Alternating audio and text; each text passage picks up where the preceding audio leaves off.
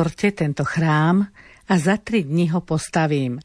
Toto povedal Ježiš, keď sa nahneval na peňazomencov a vyhnal ich z chrámu. O posolstve tohto evanília budeme v relácii v sile slova hovoriť opäť s otcom Marianom Gavendom. Započúvajme sa do udalosti, ktorá sa stala pred 2000 rokmi. Prečíta nám ju Jozef Šimonovič. Príjemné počúvanie vám od mikrofónu želá Anna Brilová. Čítanie zo svätého Evanielia podľa Jána. Blízko bola židovská Veľká noc, a Ježiš vystúpil do Jeruzalema. V chráme našiel predavačov dobytka, oviec a holubov i peňazomencov, čo tam sedeli.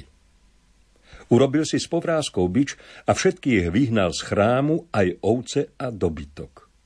Peňazomencom rozhádzal peniaze a poprevracal stoly a predavačom holubov povedal odneste to odtiaľto. Nerobte z domu môjho otca tržnicu. Jeho učeníci si spomenuli, čo je napísané. Strávi ma horlivosť za tvoj dom. Židia sa ho opýtali, aké znamenie nám ukážeš, že môžeš toto robiť. Ježiš im odpovedal, zborte tento chrám a za tri dni ho postavím. Židia povedali, 46 rokov stavali tento chrám a ty ho postavíš za tri dni? ale on hovoril o chráme svojho tela. Keď potom stal z mŕtvych, jeho učeníci si spomenuli, že toto hovoril a uverili písmu i slovu, ktoré povedal Ježiš. Keď bol cez veľkonočné sviatky v Jeruzaleme, mnohí uverili v jeho meno, lebo videli znamenia, ktoré robil.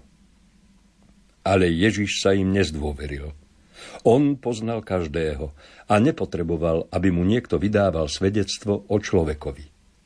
Sám totiž vedel, čo je v človeku. Vypočuli sme si evanílium, ktoré hovorí o tom, že sa blížila Veľká noc. Nakoniec aj my prežívame toto obdobie. Skúsme si najskôr povedať, otec Marian, aká atmosféra vládla, keď Ježiš vstúpil do Jeruzalema po tom, čo sa Židia z egyptského zajatia dostali do svojej krajiny, tak spočiatku slávili veľkonočnú večeru, tak ako im to Mojžiš nariadil eh, v rodinách.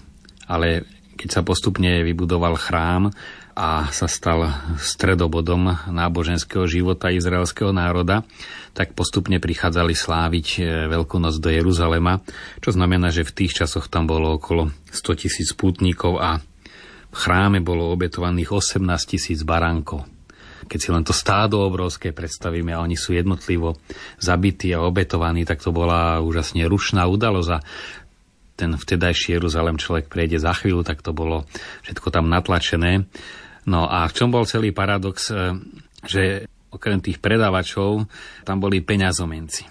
Totiž do Jeruzalema prichádzali aj Židia z rôznych provincií pri opise Turíc, ktoré tiež boli vlastne na veľký židovský sviatok, počujeme vymenované rôzne národy.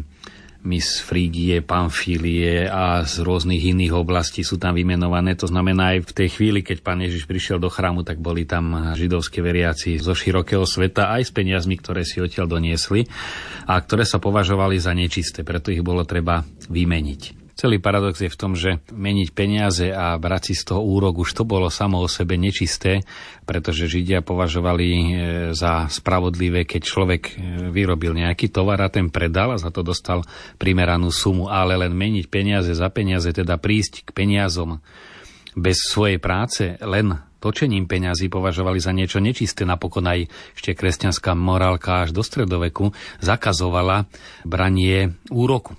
Preto napokon sa Židia dostali k bankovníctvu v Európe, pretože napríklad v Španielsku kresťania odmietali meniť peniaze, tak to robili Židia a prischli im banky, pretože oni už vtedy problém nemali.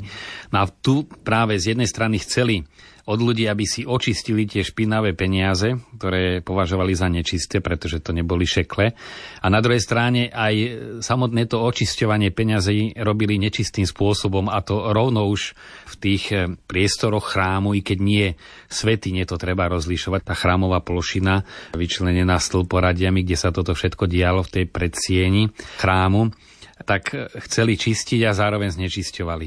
No a potom boli to obyčajne takéto dobré posty, byť šéfom zmenárne, na najatraktívnejšom mieste, to ako keď e, naozaj v Ríme tie banky zápasia, aby čím bližšie v Vatikánu mali svoje pobočky, lebo tam prichádzali putníci z celého sveta a potrebovali si vymeniť peniaze. No tak to boli prívrženci podľa všetkého najmä Kajfášovi, príbuzní, ktorí hm, túto veľkú palestínsku banku, povediac moderne spravovali a mm, Kajfaš to potom Ježišovi aj patrične zrátal, pretože jedna z vecí, ktorá najviac na Ježišovi e, vadila predstaviteľom židovského národa, keď už bol zajatý a prebiehal s ním súd, bola práve táto udalosť, lebo siahol na peniaze. A to je naozaj stále citlivé. Keď e, sa siaha na duchovné hodnoty, tam sme obyčajne ticho, ale keď sa siahne na peniaze, tak tam už vyskočíme. Neraz je to aj v cirkevnom prostredí, že až keď začne už e, ísť o peniaze, tak e, zrazu všetko ožije. E, kým sa len duše strácajú, tak je taká letargia.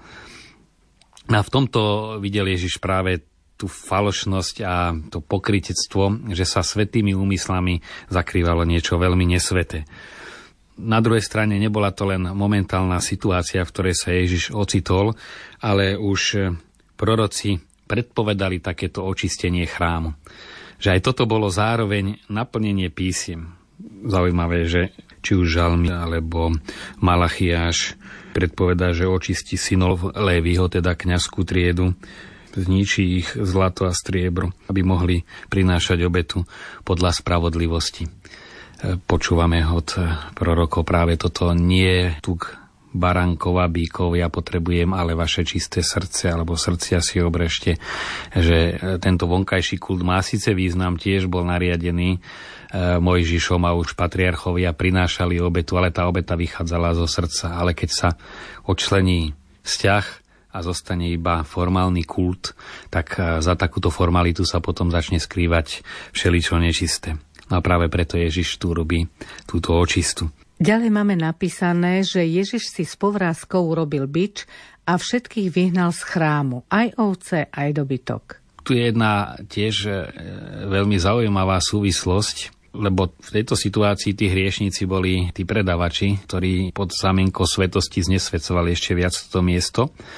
A Ježiš si ako spravodlivý berie do rúk bič a ich vyháňa. Ale o niekoľko týždňov, keď už zoberie na seba hriech človeka, tak zoberú bič a už nechá bičovať seba. Predtým tých, ktorí sú hriešní, ale tým, že sa obťažil hriechom celého sveta a celých dejín, tak už tých hriešníkov bičujú na ňom. A preto e, podobným spôsobom zažil on bičovanie. To je taký zaujímavý súvis. Ježiš poprevracal stoly, teda sa nahneval. Ako sa berie hnev? Je to hriech alebo nie? A kedy je a kedy nie je hnev hriechom? No iste nerobil to nejak jemne, už len preto, že tá tlačenica tam bola veľká, keď sa do toho žijeme, lebo prišiel krátko pred sviatkami. Jan hovorí, blízko bola židovská veľká noc, takže to sa nedalo nejak jemne no a prevrácať stoly s tými peniazmi a všetkým, ako sa to tam kotúlalo, keď si to predstavíme, no tak bolo to veľmi silné gesto, ale mnohí zdôrazňujú, že predsa len rozlišoval e, tým, ktorí predávali holúbky, teda jednak jednoduchšie a pre na tom sa nedalo ani veľa zarobiť. Na to tovare, ktorý je určený chudobným, sa ťažko zarába, tak tam bol už jemný, povedal, odneste si to odtiaľto. Čo mnohí hovoria, e, aj spravodlivý hnev, ale kontrolovaný, nesmie hnev ovládnuť človeka. Ale zas na to, čo je zlé, človek nemôže reagovať radosťou. Správna reakcia je na dobro je radosť a na zlo je buď bolesť alebo hnev. Ale e, je to len reakcia, ktorú samozrejme treba správnym spôsobom e, ovládať. No a v tomto zmysle Ježiš prišiel vykonať tú predpovedanú, opäť prorokmi predpovedanú očistú chrámu a zároveň vyhnal tých, ktorí tam predávali dobytok, ovce, lebo on už prichádzal ako ten obetný baránok. Už e, končil sa formálny kult, pretože prichádza to naplnenie celých predobrazov obetovaného baránka, lebo už bude obetovaný ten baránok, ktorý sníma hriechy sveta. To bolo zároveň aj zakončenie starozákonného kultu, ktoré sa završilo tým, že opona, ktorá bola v chráme, práve vo chvíli, keď Ježiš zomrel, sa roztrhla na poli. To znamená, táto časť dejín sa už skončila.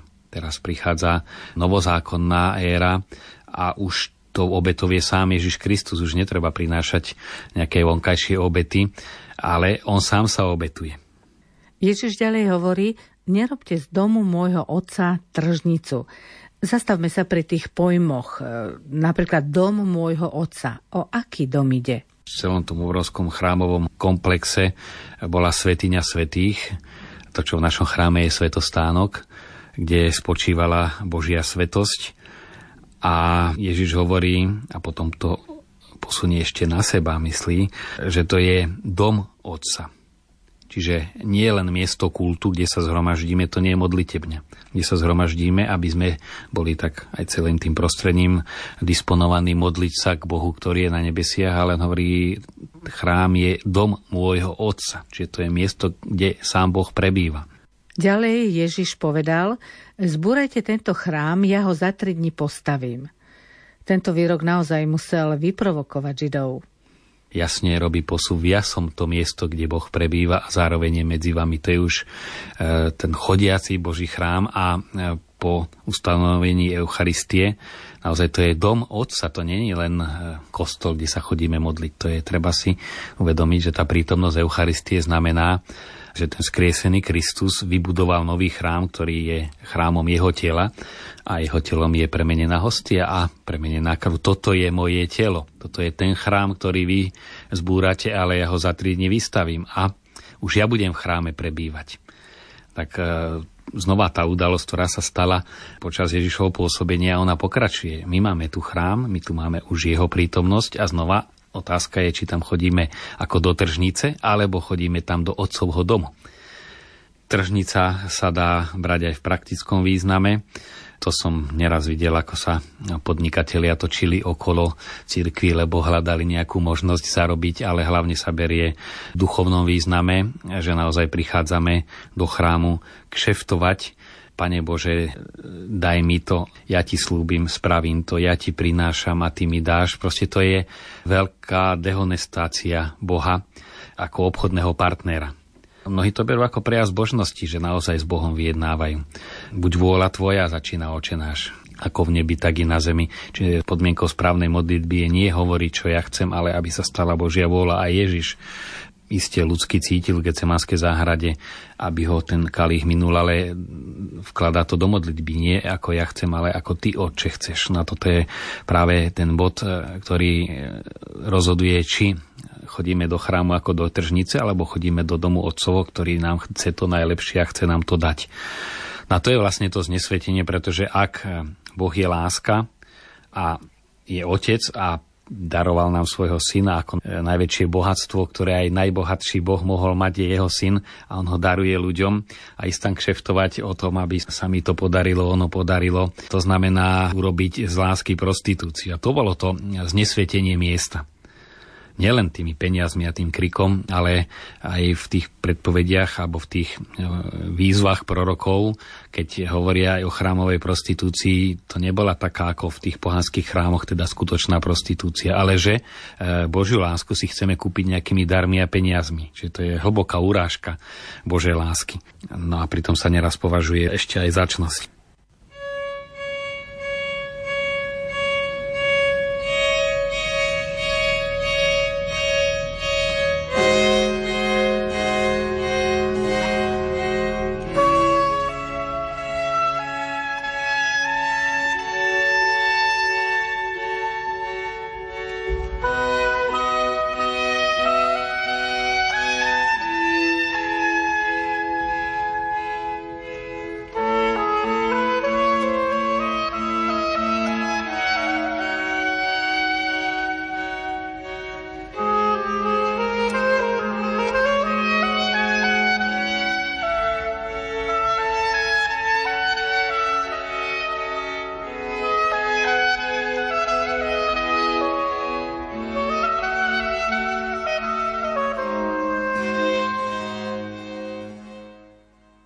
Vy ste hovorili, otec Marian, o obchodovaní s Bohom, že to častokrát robíme a prosíme, Pane Bože, daj a ja ti urobím za to to alebo ono. Ale ako je to potom s odpustkami? To je tiež vlastne niečo za niečo. Odpustky druhý Vatikánsky koncil zrušil, lebo už ich bolo tak narozmnožované. To si pamätá na staršie sveté obrázky. Na zadnej strane nejaká modlitbička, hneď 300 dní odpustkov alebo 100 dní odpustkov, lebo už sa to znova tak príliš zmaterializovalo, ale na druhej strane církev spravuje ten poklad Božej milosti a chce z nej rozdávať.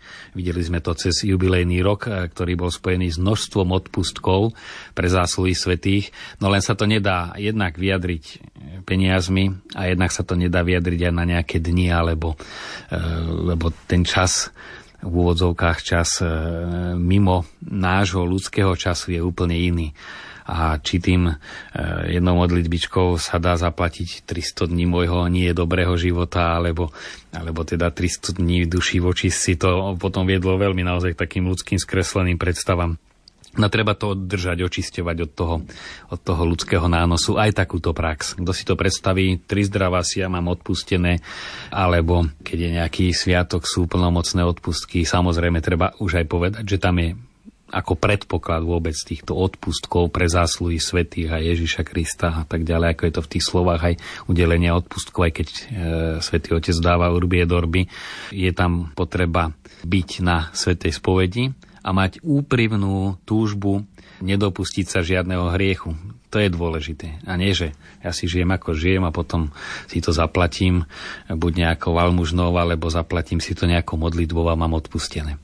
Takže vidíme, že tá defraudácia alebo tá, tá také znesvietenie chrámu je rizikom stále a preto ho treba stále očisťovať a posvecovať aj chrám svojho srdca, aj ten chrám, do ktorého prichádzame, aby to bol, aby sme to vnímali ako ozaj dom otca. Tam je on, ktorý prebýva. My do tohto domu ako deti, keď prídu domov, či už sú malé alebo dospelé, do rodičovského domu, tak sa tam cítia úplne inak ako v iných priestoroch, tak ten chrám by mal byť jednak nám niečo domácky blízke, ale zároveň dom otca, kde naozaj Boh je otec, ale je zároveň aj Boh. V Evanieliu sme počuli zaujímavú vec, ktorej si učeníci spomenuli, že je napísané Strávi ma horlivosť za tvoj dom. Môžeme to vysvetliť? Nie, že teraz ma stravuje, ako je to napokon aj e, v starom zákone, a strávila ma, alebo stravuje ma. Čiže v tej chvíli, keď e, tam vyháňal tých peňazomencov, tak ho stravovala tá e, horlivosť, bol nej plný, horel tou horlivosťou, ale strávi ma. Čiže on už myslel na to zničenie toho chrámu, ktorým je on sám ktorý o tri dní stane z mŕtvych. A preto učeníci to pochopili v budúcom čase. Strávi ma horlivosť. Ono sa to naplní, tá horlivosť nie tým, že e, zobere bič a povyháňa e, peňazomencov a už je to, tam sa prejavila horlivosť. Ona ho strávi tým, že sa dá zničiť, zabiť, ponížiť do krajnosti. To je to stravovanie za otcov dom nielen nejaké gesto, ale zobrať ten hriech na seba a do dôsledku až po hranicu smrti. Reakcia Židov bola, ako toto môžeš urobiť? Je zaujímavé, že cez celé evanelia znamenia si pýtajú tí, ktorí nechcejú uveriť. Lebo tí, ktorí úprimne idú za Ježišom, tak e, už to, čo Ježiš robí, je pre nich dostatočne silné znamenie a uveria. Ale tí, ktorí odmietnú tie znamenia, ktoré robí, chceli by stále ešte nejaké iné. To je prejav nevery, nie je prejav viery. Stále hľadať nejaké iné znamenie, no už silnejšie znamenie ako znamenie proroka Jonáša. E, a to je znova to isté, čo aj v tejto udalosti. Zborte tento chrám, alebo ako bol Jonáš 3 dni v bruchu veľkej ryby, tak bude aj syn človeka. A to je to najsilnejšie znamenie, už silnejšie nemôže byť. No a k tomuto sa treba vrácať. A vidíme, že naozaj to žiadanie znamení e, bolo skôr také unikanie, ako keď človek chce ešte nejaký dôvod. A ešte, ešte, lebo sa mu nechce, potrebuje stále, aby sa mu to zdôrazňovalo. Vidíme, že Židia reagovali materialisticky, teda hovorili o chráme, ktorý sa staval 46 rokov.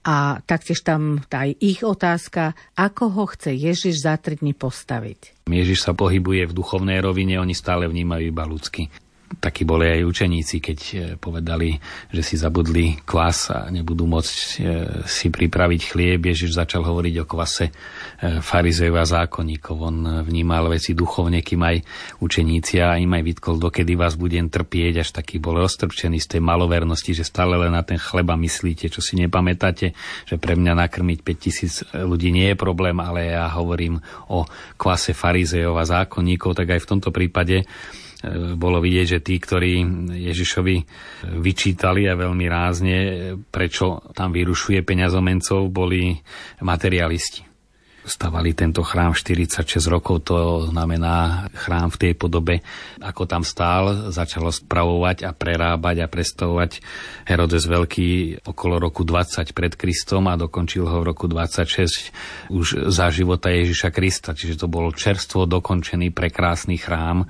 keď niekoľko tisíc, chvíľami až 15 tisíc robotníkov na ňom pracovalo a Ježiš hovorí, zničte tento chrám, tak oni si hovorili, ako môžeš takúto obrovskú stavbu, uprostred ktorej stáli, ako to ty môžeš zničiť.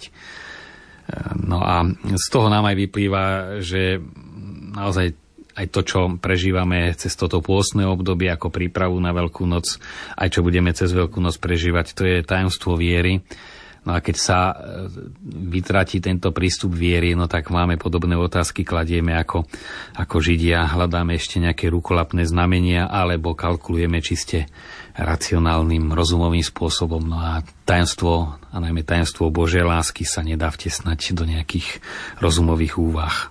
Ježiš hovoril o chráme svojho tela. Skúsme sa zamyslieť nad touto skutočnosťou. Aj kresťania poznajú chrám ako posvetný priestor. Stretali sa najskôr v rodinných domoch a stredobodom e, bola Eucharistia. Od začiatku to najpodstatnejšie je Eucharistia, nie budova. E, postupne sa tie baziliky začali stavať e, len preto, že veriacich pribúdalo a potrebovali najvhodnejší priestor, aby sa zhromažďovali okolo lámania chleba. To je veľmi dôležité aj v sakrálnej architektúre, aby svetostánok bol ústredný, to je stredobod chrámu a nie je bočná kaplnka. To už je pomílené chápanie. Eucharistia má byť naozaj stredobodom. Aj svetostánok, ktorý je príbytkom Boha a skutočným príbytkom, ale aj Eucharistia, ktorá sa tam e, slávi. No a to, čo Ježiš povedal, že hovoril o chráme svojho tela, je veľmi dôležité aj pre súčasný život veriacich, pretože za chrám obyčajne považujeme ten priestor, tú budovu. Ale chrámom je jeho telo. Aj v katolických kostoloch, to si treba uvedomovať, že to je to najpodstatnejšie tam, lebo to tak vidím niektorí, tak si okolo toho svetostánku chodia, e, ako by tam nič nebolo. No to, keby tam stála britská kráľovna, tak by takto okolenie neprešli, čo je to oproti Kristovi, ktorý je tam prítomný. Ja si pamätám, som jedný veľkonočné sviatky, všetky obrady som slúžil v dome sestier Matky Terezy, prostred bezdomovcov a tam, keď som prechádzal so sviatosťou, oni tak aj tých bezdomovcov odsúvali, aby mi spravili priestor. Úplne ako by Ježiš fyzicky išiel, keď tomu bezdomovcovi sestričkovi, tu ide Ježiš, urob mu miesto, ale to bolo tak z tých jej slov cítiť, že tam ide Ježiš a nie kňaz s monštranciou, lebo oni veľa času trávia pred svetostánkom, že povedala jednoduché slova, ale z tých slov bolo cítiť, on tu ide, on tu je a spra- taká dôstojnosť a posvetnosť e, v tomto jednoduchom povedaní, že tam som si uvedomil, čo znamená veriť do dôsledku Ježišovu prítomnosť. Môžeme povedať, že aj my sme niekedy chrámom Božieho tela, teda konkrétne po svetom príjmaní. Krstom my sa stávame súčasťou Kristovho mystického tela. To nie, že v chráme je svetostánok, kde Kristus, e, tak ako vo chvíli počatia prijal ľudskú prirodzenosť, tak vo chvíli premenenia e, jeho božstvo sa spája s prirodzenosťou e, nie tela, ale chleba pretvárajú a je to jeho sviatostné telo ale krstom my sme iným spôsobom, než je eucharistický chlieb, sa stali súčasťou Ježišovho tela. To nie je nejaká len alegória, že to je jeho telo eucharistické a človek je chrámom Ducha Svetého, pretože naozaj má dušu, ktorou sa, ja neviem, modlí, alebo e, čo si posvetné aj v ňom. Nie, to je posvetné, pretože človek krstom sa spojil s Bohom, čiže už tým je zbostvený a to, to napojenie na Boha sa deje v duchu svetom, preto sme chrámom ducha svetého. Tak ako keď e, štep naštepíte na vinič alebo na nejaký ovocný strom, tak on sa stáva súčasťou toho stromu. Berie miazgu a tá miazga, ktorá prúdi z kmeňa do konárov, to je to spojivo. No a v prípade mystického tela je to duch svety. To je to spojivo, ktoré spája syna s otcom, ktorý robí Boha Bohom a ktorý práve v tom mystickom tele aj nás samých robí súčasťou, utvára, spája mystického tela Krista. A preto hovorí svätý Pavol, neviete, že ste chrámom Ducha Svetého. ak kto ničí tento chrám, toho Boh zničí. On to dáva do veľmi radikálnej polohy.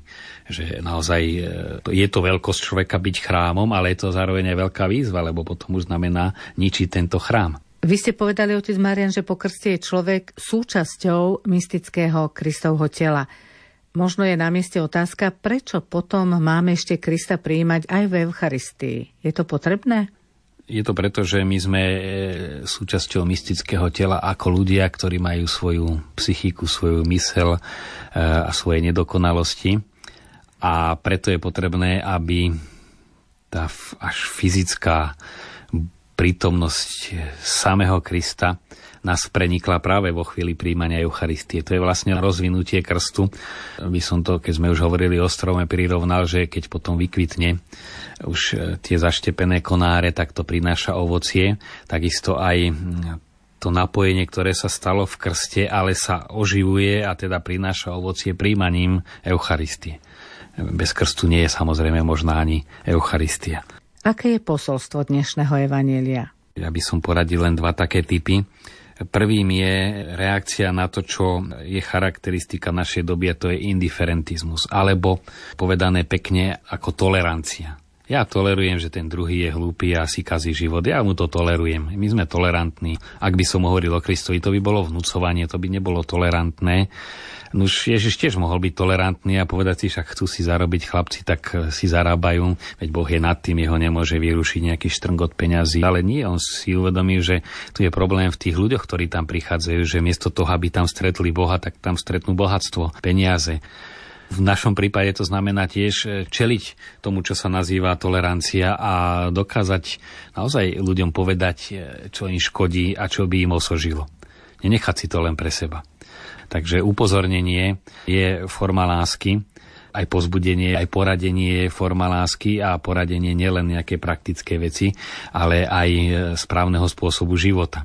No a ďalšia vec je vytvárať si ozaj úctivý postoj k chrámu. Chrám ktorý máme, je len prostredie, ale domov, tak ako v izraelskom chráme bolo to chrámové priestranstvo a bola svetiňa svetých, tak tým Božím príbytkom je v chráme svetostánok. A tretia je Ježiš poupratoval v chráme, no a idú sviatky a treba poupratovať, vyčistiť.